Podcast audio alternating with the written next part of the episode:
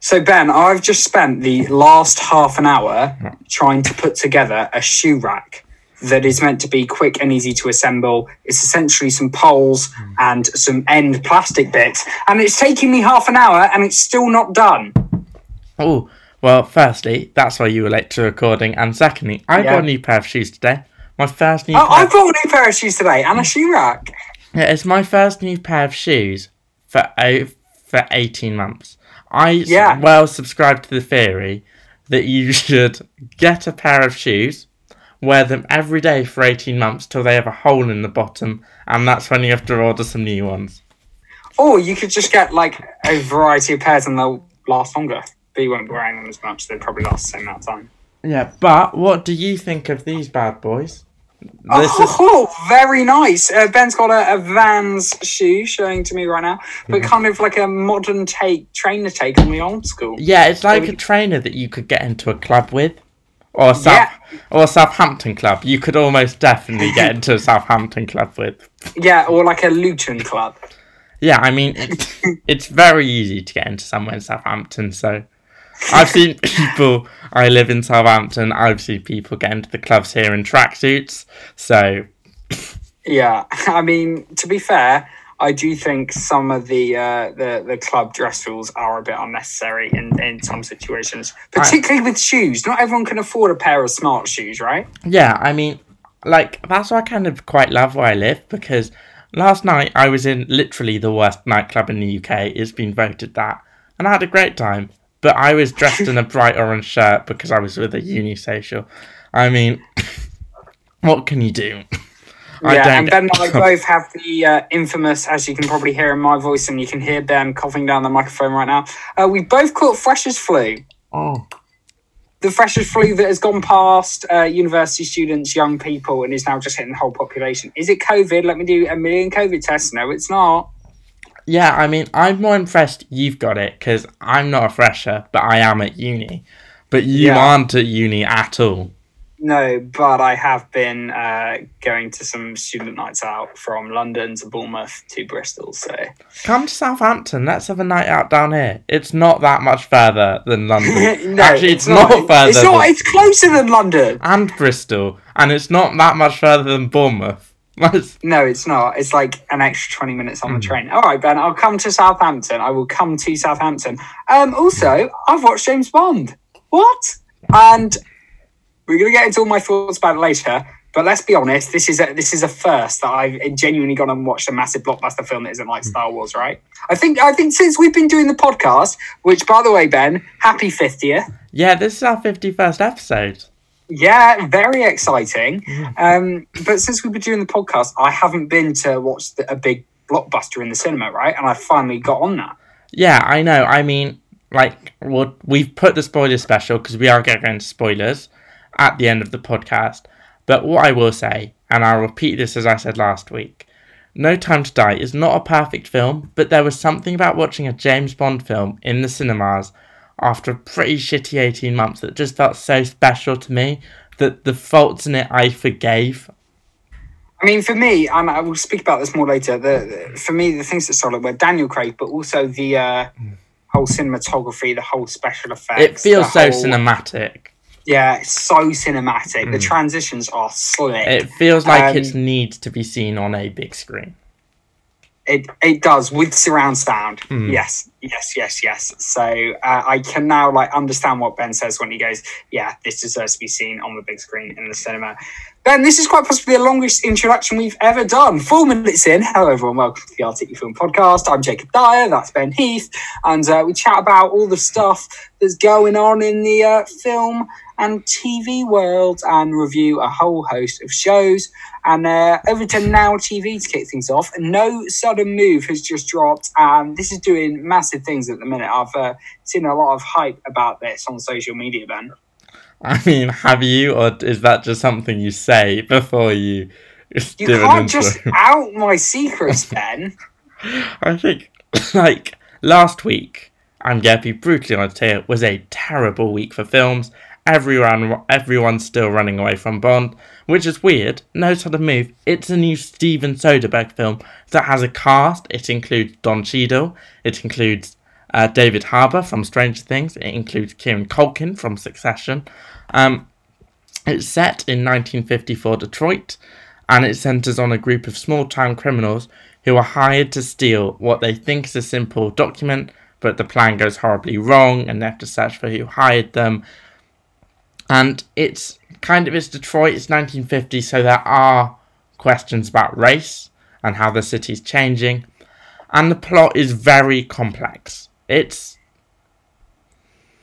I don't want to say it doesn't make sense, but it's just a little fuzzy. Um, the middle half kind of loses its way a bit, which is a shame because it's anchored. It's anchored by a really sharp and snappy opening and a really sharp and snappy closing, and that's interesting. I think I'm never going to complain with a Soderbergh film, even his shitty ones. Like Steven Soderbergh now, he like he makes lots of films and he does get through them quite quickly, but he almost wants to blow up cinema, which is and he's ambitious and he takes risks, and because of that, which you normally you normally quite like. I do, I do like like that, and I am, and I did like this film. It needs to be said, I did like No Sudden Move. Um, he always gets the most incredible people to work on his films because he is so ambitious. So you're never gonna complain about the cast. There are some amazing thespians doing some brilliant acting here. And that's what means that even though the plot's not amazing and the film doesn't make a lot of sense, and you don't know what it's trying to say because it's trying to say too much, it works. like, it's kind of. It tries to talk about pollution, it tries to talk about American cars, um, and it has got. Even though it got lost, which sadly it did, it does always seem to keep moving and it seems to keep pulsing and it's kind of a little bit absurd, but it is a fun watch. Not the best film, and I think it will be forgotten in Steven Soderbergh's mammoth filmography, in the fact that people only really remember the Ocean's film Erin Brockovich and Magic Mike, or Magic Mike is and Traffic. Um, like he's done so many amazing films, Soderbergh, and this is a good film. It won't be remembered, but I enjoyed it. And it's on Now TV. Yes, it's on Now TV. Okay. Um. Do you think it's one of them things that deserves like a cinematic release, or is it perfect a perfect film for a streaming service like now? So, I personally would have liked to have seen it on a big screen, but Right. but I am also of the opinion that every single film is better on a big screen. So, Right. sorry, I will Fresh never as flu. Fresh as flu. I will. I don't think watching a film on a laptop or an iPad is the best way to. So I think every film should be watched on a big screen. Yeah, yeah, yeah, yeah. Um, I agree with that. I do agree with that statement. Wouldn't have agreed with it prior to uh, the the new Bond film, but that was the first time I've been to cinemas in ages. Anyway, uh, go check out No Sudden Move on Now TV right now. That's it. Sounds good. Sounds good. Sounds a bit experimental. Um, okay. Quite possibly, and I, I, I'm not just saying this, Ben. I have actually seen a lot of hype about this on social media. I follow a lot of meme accounts, and every other thing is about this TV show. It is, it is massive at the minute.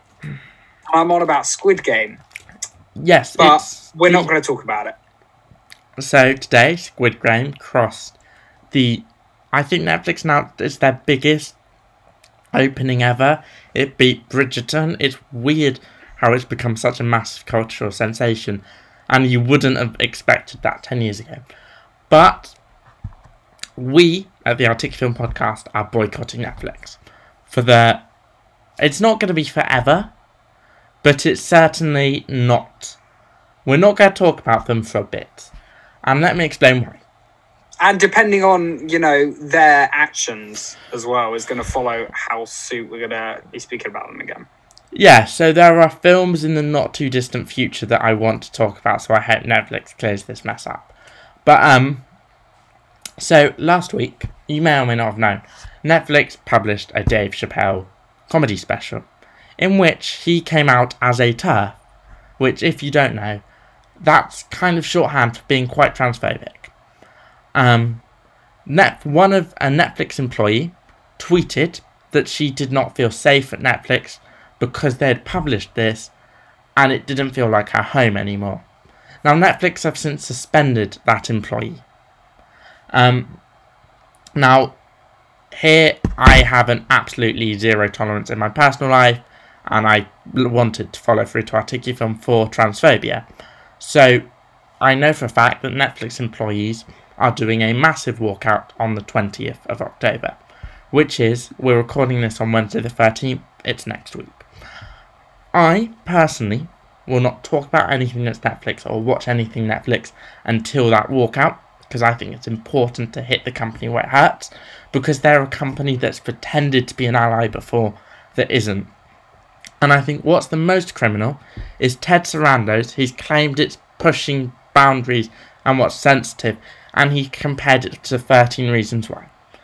Now, 13 Reasons Why was a show that did push topics of conversations, but I would say that didn't go into hate speech against one of the most disadvantaged and discriminated against Also minorities worth- in the UK. Worth pointing out that the the show that was discriminative was a comedy show, Hmm. right? That's worse. That's in no way pushing, you know, boundaries to talk about these issues. They all. gave they gave one man a platform. They gave Dave Chappelle a platform to be transphobic. It's not like a show that's educate. They flat out gave him his platform. They could have said, "You've had that joke in. We are not comfortable publishing the special, or we're gonna edit that joke out." They gave a guy a platform to be transphobic, and I cannot agree with it. And I actually have gone off Dave Chappelle since. so as a result, rightly so, uh, here at the Articufilm Podcast, we're not going to talk about Squid Game. Uh, we're not going to talk about Netflix. We're not going Uh, to we're talk not- about Maid, which I know you love. I, I did really like Maid actually. I thought it was a great show and I had lots uh, about it. However, um, yeah, I agree that we got to hit Netflix where it hurts because this is the most important podcast. They're really going to suffer with us not speaking about them. Yeah, um, they're not gonna. seriousness. But like, obviously, they're not gonna it's weed it. principle, man. It's yeah, principle. it's it's principle, and I'm a strong believer in the fact that if you do an action, it doesn't matter that our voices are quiet.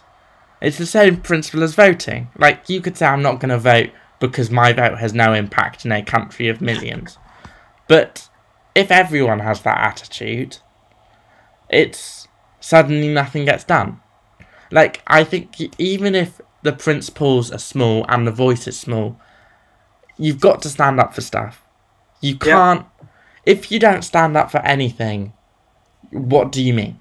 So I, I'm really annoyed at Netflix, and I'm, I don't. And we're sorry for- to bring you this slightly somber note on the podcast. We do we love to push boundaries and have have discussions, but we we don't like throwing proper shade directly at a company, and it is really sad because we're both really fond of a, a load of Netflix work, and it is such a shame. But you know, we're going to move forward. Like we said, we're not speaking about Netflix here on the podcast for a bit because there are other great streaming services out there, and there's some good stuff in the cinemas right now, like the Addams Family, the second one. I was a big fan of the first one. Ben, you've gone and seen the second one, right? Yes. Um, I mean, da da da da da. t- t- da, da, da, da, da. Like that, that was a terrible impersonation. Don't do that again. the music, that song is probably the best bit of the film. Uh, that's not good. I thought the first one was hilarious. Um, I wasn't clamoring for the first animated anim, the 2019 animated Addams Family film. I kind of watched it and thought, ah, that's nice. Not too good, not too bad, not too offensive, but it just kind of existed. Now, Right. this film, I'm kind of beyond going, oh, that's not too good, that's not too bad. This film's just not good. Right. The jokes felt stale, the plot felt predictable. I don't even think this will work for kids because kids need magic and they need spark. And fundamentally, that's not that's not here. Um the whole film feels like this film they managed to make this sequel in 2 years. Right. And considering the pandemic I mean, in fairness, it's animated, right? animated films normally take longer. So they managed. However, however, it you can remote do it remotely, right? yeah, but animated films do take a while to make, and the whole thing feels co- rushed for commercial reasons and not made for artistic story reasons, which is a massive shame. There's and no also artistic in an- in like animated shows. There's so much you can do with it and explore. yeah, it just feels I know a lot of graffiti artists. Um, you know, base a lot of their stuff off animation. I know, like a you know, they actually work really well together, and it's it's such a shame. I think you know there are some beautiful shows that are animated, and it is almost like a piece of art. yeah, I love. Well, it's a film. Film is art.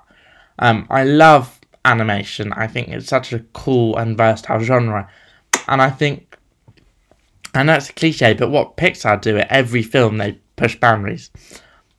This film doesn't. It's proper C D tier animation. It's like the League One of football of animation, League Two in football times. It's just uninspired and uninteresting. Okay, yeah. And I you don't didn't like that then. How much was the cinema ticket, by the way? six quid. Oof, that's quite steep for, for how you're describing it. Mm. Six quid well spent? I will never regret going to the cinema.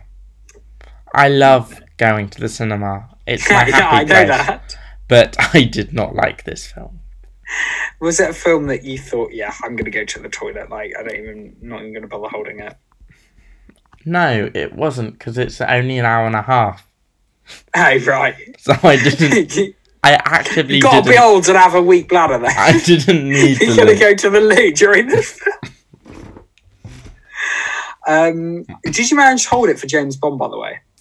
I've seen James Bond twice, and I didn't go to the loo in either of them. I didn't go either, and I was really impressed with myself. Really impressed. Um, okay. uh, welcome to the Articufilm Podcast. We're about just under halfway through, and we're already talking about weeing. Um, on now to All Four's Murder Island. Um, I love All Four. It's the UK's biggest free streaming service, and I think some of the stuff on there is great. I have Shout been watching Legendary or Week on All Four, which is Have like you? it's a. Have you seen it? No. Okay, I just love this show. It's and I know I but don't write this but in we're the not notes. reviewing this right now. I know we haven't wrote in the notes, but I'm just saying it's my latest. Okay, so we're doing we're doing a double whammy all four review, right? Yep, and just okay, first because show is legendary. a spoiler alert, I'm not the biggest fan of Murder Island, and I want to perk up the podcast. Um, but Legendary, it's about like the ballroom scene, and they have all the houses. So you have the house of Gucci, and the house of Estrada, and the house of Ebony, and all these iconic houses from um, ball culture, like the American gay one, and all these amazing stories, and they're competing against each other, and it's uplifting and it's amazing, and the voguing these people do is unreal. Like it's Right. and my jaw is on the floor.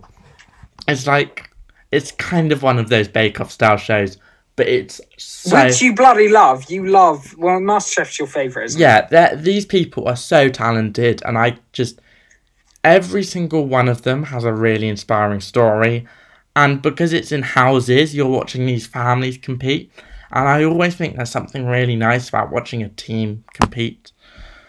And it's such a celebration. It's it is competitive, and it is, and there is like they're fierce, and they're bitchy, but it's not shady, and they're not fighting, and they're not tearing each other down. They all not celebrate getting each proper other. dance moms vibes. It's not kind of dance mums. It's kind of Bake Off meets Pose. If you if you don't know what ballroom is, it's kind of hard to describe it if you don't know the culture. And I'm not the best I- person. do you think I'd enjoy it? I think it's a very hard show not to enjoy. I think I might, I might give it a watch. I not to call watch. people who don't like it out, but I think you need to be a little bit homophobic not to enjoy it. It's very steeped in gay culture.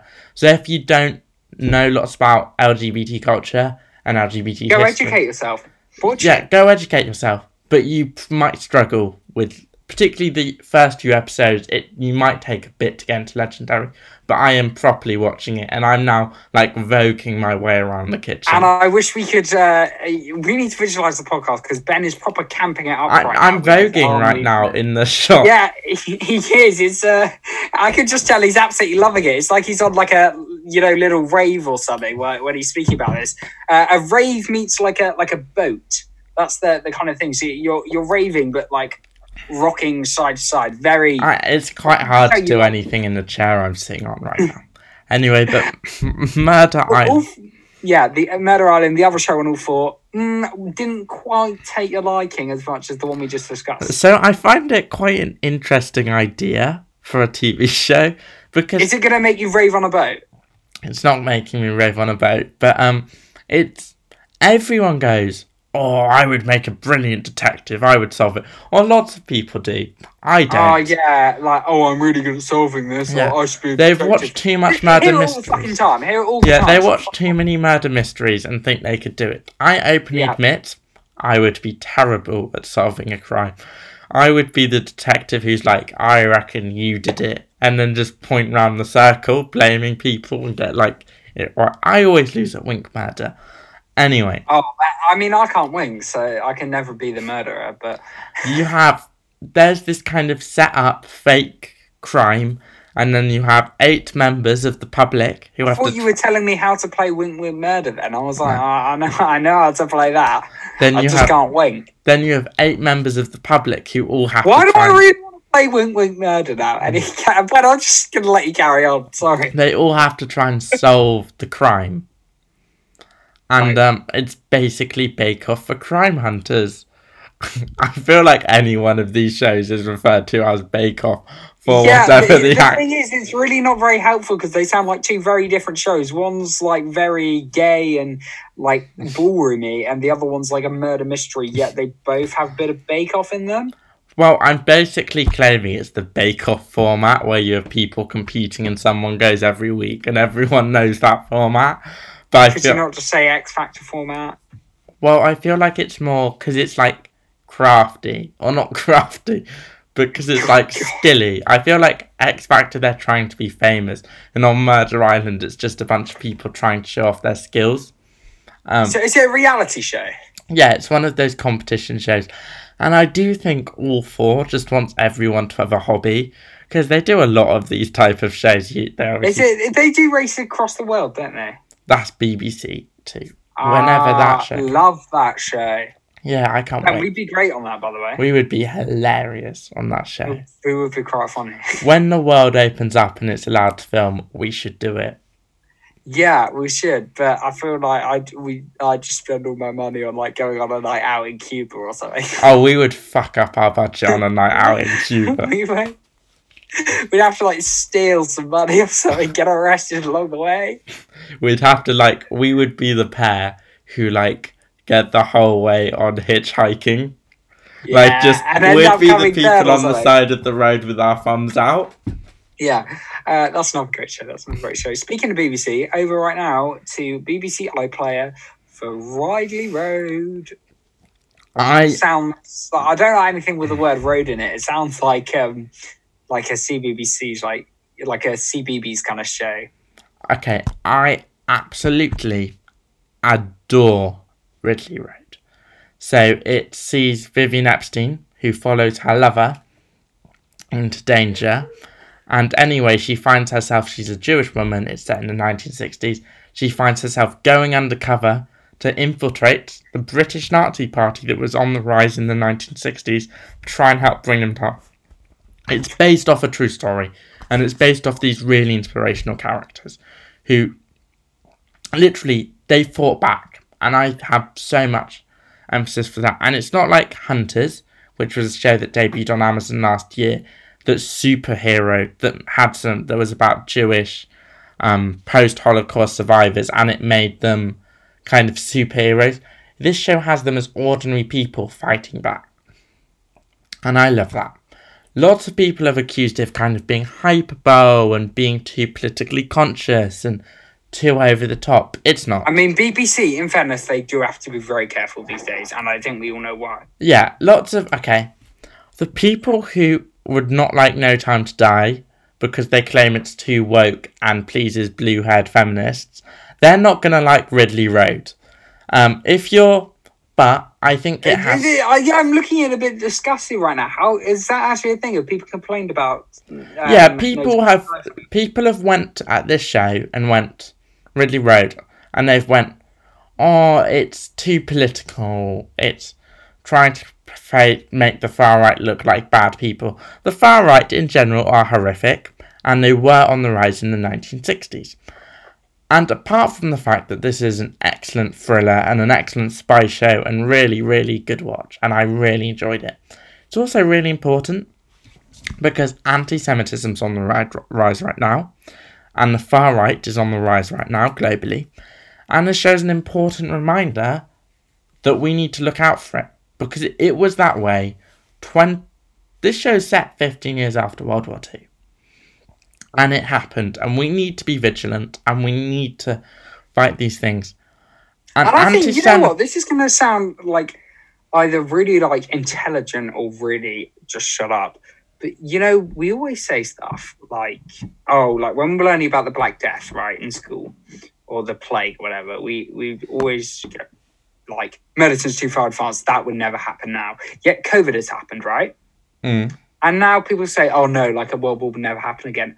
I've learned to like expect the unexpected. This could genuinely happen. Like you know, people still have these views, and look what it led to for World War World War Two, right? You know, Yeah, I feel like that- we just all need to educate ourselves a bit.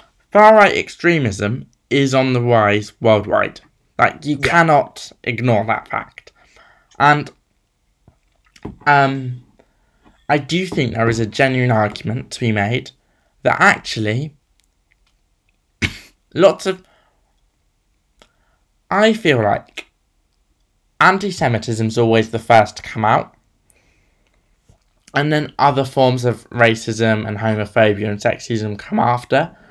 But I do feel like anti Semitism is normally the first one. And I also think there's an interesting parallel to be had. That we have discussions about how you wouldn't cast a white actor to play a black person, or you wouldn't cast a white Cleopatra at this point. And we have discussions about casting straight actors to play gay roles. Ridley Road has been a bit controversial because some of the actors playing these Jews are Jewish, and some are non Jewish and some are white. Now, Jewish is an ethnicity. It's important to remember that. And it's the only ethnicity that we don't have the conversations about is it wrong that other people play them? And I think it's a See, really. Ben, am I right in thinking you're an atheist? No, I'm a Christian. You are a Christian. Mm. Confirmed. So I was going to say we've done. Sorry, I didn't know if we. I, I for some reason I thought you were an atheist. But you've you've played a role in a school play before that you happen to be like a priest in, right? Yeah, but I was a Christian at that point. But I think it's. I think people forget that there's Judaism in the religion, and then there's uh, the ethnicity that's Jewish. Um, and if you think about lots of the anti Semitism and the Nazi propaganda, they talked about the nose. Mm. That's an ethnicity thing. That's not a religion thing.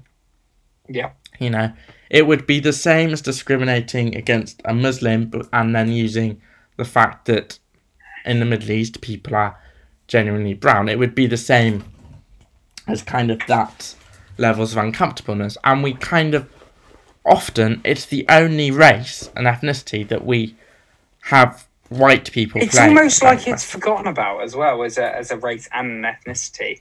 You know, and Oh, oh it's yeah. People, I don't think we're taught about anti Semitism in the. We're taught No, about we it in the talk about Holocaust. racism as in white and black, but you know, there's a real lack of knowledge from. other. I'm not knowledgeable enough about it, and I, I really I, want to. I say this on- all the time, and I am really open about this. I think we talk about anti Semitism in terms of the Holocaust, and it was awful, but we don't Yes. talk about it in terms of modern day. Nope. But and I couldn't, I Black Lives Matter. personally, I can understand why someone like David Baddiel is active and vocal about this. I'm not 100% certain I could spot anti Semitism. I know it's wrong, but I'm not, I don't think we've been taught about where to spot it and where it comes out. I can see where the far right Nazis are. I can spot them, but I can't spot the subtle things in day to day life. And I oh, know yeah. I need to be better and I need to learn to be better. But one of the ways we can be better is by not having as Tracy Oberman, who I had an interview call it Jewface. It's an ah. ethnicity. Be respectful of that. Don't cast Eddie Marsan in that role, even though he is such a good ally in real life. But I really like the show. I do love Ridley Road. It's so good. And it is kind of a thrilling drama, but has something to say, which is the best type of TV. It sounds great. Oh, actually, it does. And is it educational as well? Would it? We've just been sort of speaking about anti-Semitism. Would it? Would it educate me? Because I really, I do want to be more educated on on the matter. Yeah, it's got something to say.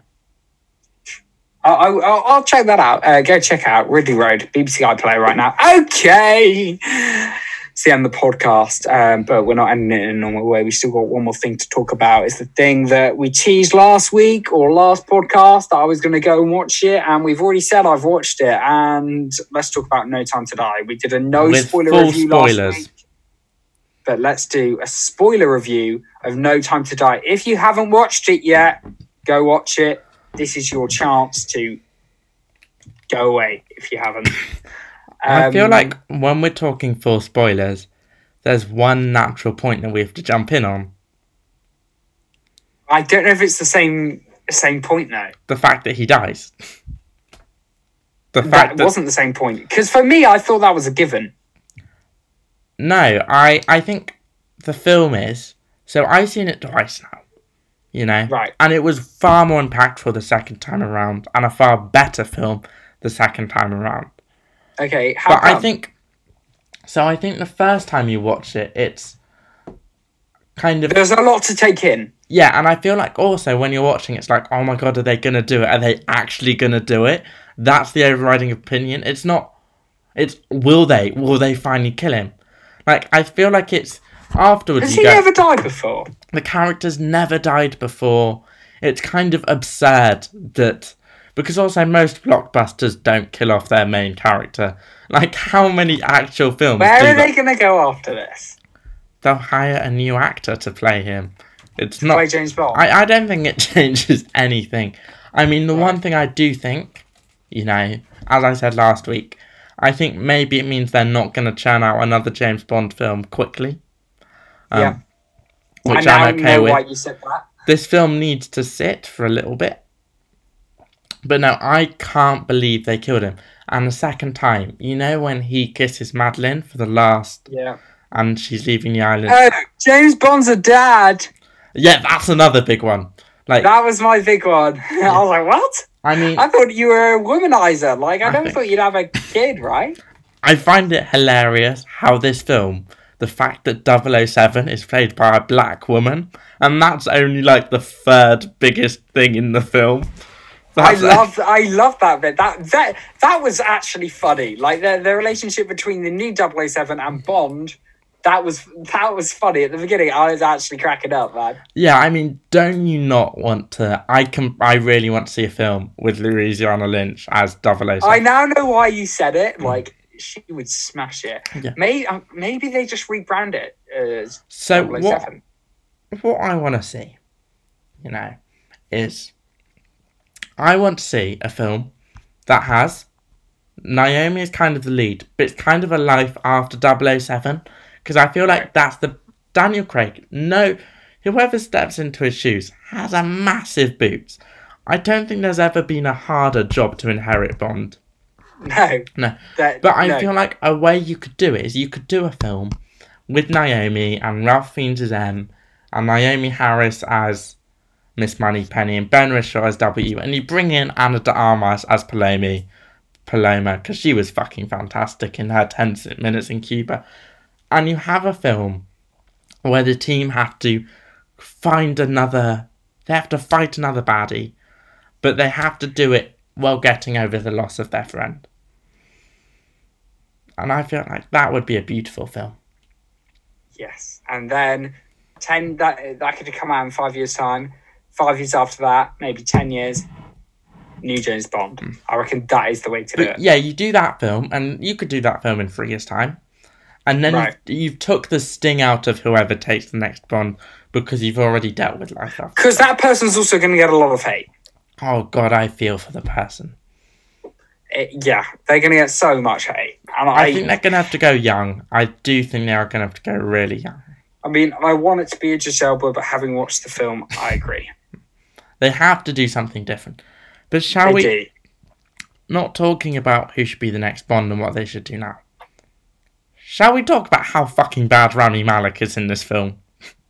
Yeah. Oh my. Is it, he's the main villain, right? Yeah. I just didn't understand his whole motive. Um, he showed up, up at the beginning, doesn't kill this child, fine, and then next thing you know, like he's, the massive obsessed- baddie for he's the whole film. He's obsessed with her. So I think, Yeah, firstly, Christoph Waltz as Blofeld, his scene was really good. Like he was Right. not great in Spectre, but his scene was really good. They should have had him as the he's main the guy baddie. in prison, right? Yeah, he should have just been the main baddie. I'd love to have seen him break out. Yeah, they should have kept him as the main baddie and in- and had Spectre play a bigger role. I have a theory with Rami Malek though. Hit me. So I was thinking, they don't explain the nanobots, and I was wondering. No, but the annoying thing is, it is too bloody long. Yeah, They need to because they only talk about the nanobots in a tiny way, and I was thinking, I thought it was think- good how they. Sorry to interrupt. Do you, just while I, I'm on- sorry, I was saying I think the film might have initially been about a pandemic, and then they had to change the story for obvious reasons. So they Right. brought in the nanobots, but then they have to completely cut and pay completely cut Rami Malek's character. Like I wouldn't be surprised because you only talk they only talk about the nanobots once. And It's then barely mentioned. yeah, so I wouldn't be surprised if his character actually originally, and they shot it with doing a pandemic, and then they got to the edit and they get to 2020 and they're like, we can't release this film. I think it would have been cool if they did, but But you could, you can see because I can't understand how they would have made the baddies villain that poor. Yeah. Like, they've all done films before. They, it's a high quality people. So unless they went, it's only about Daniel Craig. I could see it have been originally about a complete pandemic. And then, obviously, in that sense, you do have to kind of change the film and the edit. One thing that I really did like about the nanobots, how they mentioned they could wipe out a whole race. Mm. And there was that line, I could wipe out your whole race or whatever to the, the a black character. I thought, wow, you know, I just I liked how they touched on that in in some perspective. But I kind of felt they copped out on that. I feel like if you're going to talk about, have the guy be a pure racist about to commit racial genocide, like, if you're going to touch on that, go full throttle for it. I felt Right. like the villain just doesn't have motivation and he doesn't make sense. Which for He doesn't have hou- motivation. His uh, no, he's not cool. for a two-hour film, that's not good. Like the film is long, and I think if it wasn't for Daniel I don't think it's the actor's fault. I think it's the writing of the character. I mean, I'm not sure if Rami Malek's actually a good actor.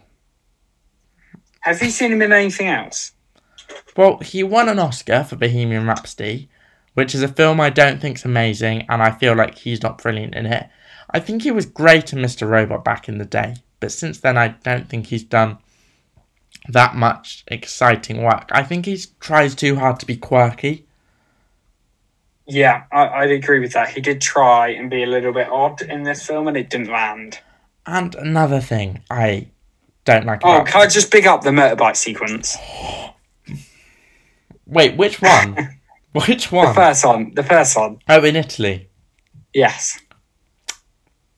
I preferred the one in the I feel forest. like we're slacking off this film, but it was a bloody good film, right? Yeah, I think I didn't because the only text you sent me was it's long. It is long. It is. I say it's shorter once you know where it's going Right. because second time around I knew the plot and I Right. remembered. So I kind of. Whereas the first time I felt a bit, oh, where are you going? The second time it was, it felt shorter, and it felt m- more like it was going from blockbuster to big scene, big scene, big scene. Can I just pick up as well at the start when those guys are breaking into the building? the way mm. how the the it's like up- you're watching it upside down and the reflection. Oh, that was so good. Do you know what I mean, Ben? It felt like a take for Car- that felt like the point where Cary Joji Fukunaga, the director, ma- ma- took his stamp on the franchise. Also, Hugh Dennis is in that scene. Is he? Yeah, the dad from Outnumbered. I don't know who he is, mate. What? You don't know who Hugh, Hugh, Hugh, Hugh Dennis is? This is the biggest No. takeaway from the spoiler review. Do we not know he was going to be in it? No, I didn't. It was like such an amazing surprise when I saw him. I was like, it's Hugh Dennis. Oh no, but I I did really like the film. I just think it was a bit long. it's too long and it's not got a great villain. But and I love spe- the computer guy. Oh, I love Ben Whishaw.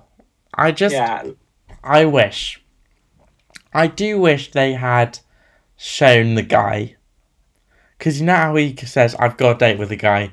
You know, in subtitled countries, or in other countries globally, Mm. yeah, where they will dub it over, they're going to have the word woman in there instead of man. Like, we all know they're going to take that moment away. the thing is, I don't think it was necessary to show him.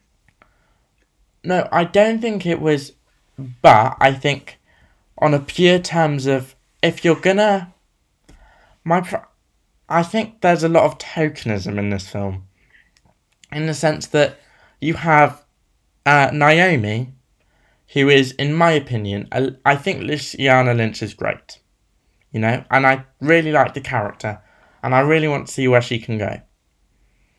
But I felt like she was a bit too obsessed with 007. Yeah, Like the actress is brilliant, and the dynamic and the jokes between them was really fun and funny. But looking back, that character's formidable in her own right, and I think it would have been so much cooler if she was made to be formidable instead of obsessed with her predecessor. Same thing in the fact that you have Miss Moneypenny, who played by I felt like Harris. he needed to get his title back. I thought that was a bit like of just a lot, uh, like hey, hey moment. But story It wise, felt like we have to make double, James Bond 007 again, which is bullshit. Yeah. Keep her as it.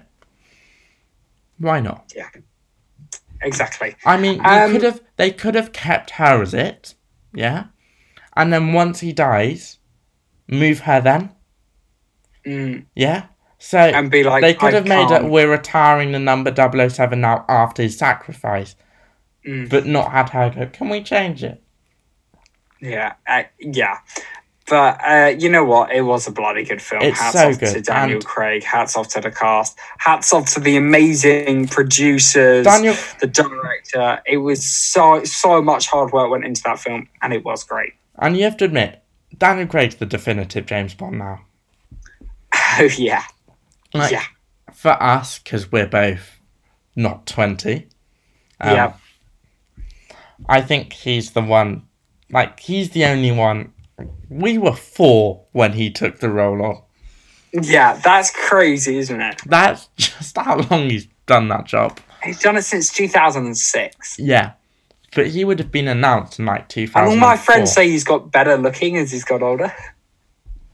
I think there's an argument to be made that he's got better looking. I mean, he looked tired. Money from Bond, Botox. I'm joking. I'm joking. I mean, you don't know, maybe. I mean, you never know. I kind of quite liked how James Bond wasn't also sleeping with every Bond woman. I love the joke where he's like, "Oh, maybe we should get to know each other with Paloma in Cuba," and then Ah, she's like, nah, "Ah, I didn't. nah." I thought, come Um, on, Bond, stop. She's so fit. And then she's like, "No, no, no, I don't want to sleep with you. I want to give you a tuxedo." I love Yeah, that- joke. That was funny. That honestly is an absolutely great film. Go check it out in the, if you can in cinemas right now. No Time to Die. Uh, Ben If you Heath, can, it's it's playing everywhere. it is literally everywhere. Literally every twenty minutes it's on at a cinema. like the cinema I went to, half the bloody cinema was was James Bond. Um, also, shout out to Harry Potter and the Philosopher's Stones, set, uh, turning twenty this week. Might God, go I watch it in the feel cinema old. because I've never watched it in the cinema before because I wasn't born. But they're re-showing it at some cinemas. Yeah, I'm like, oh, I feel old when these films are turning 20 that are older than me. Um, like I was saying, benheath101 at gmail.com if you want to get involved. At Articufilm on Twitter, Articufilm on, you know, Google. Google us, find out our website. Uh, I've been Jacob Dyer. He's been Ben Heath. Uh, thank you very much for checking us out. We will see you on the next one. And I'm going to go finish my shoe rack in a bit. Bye.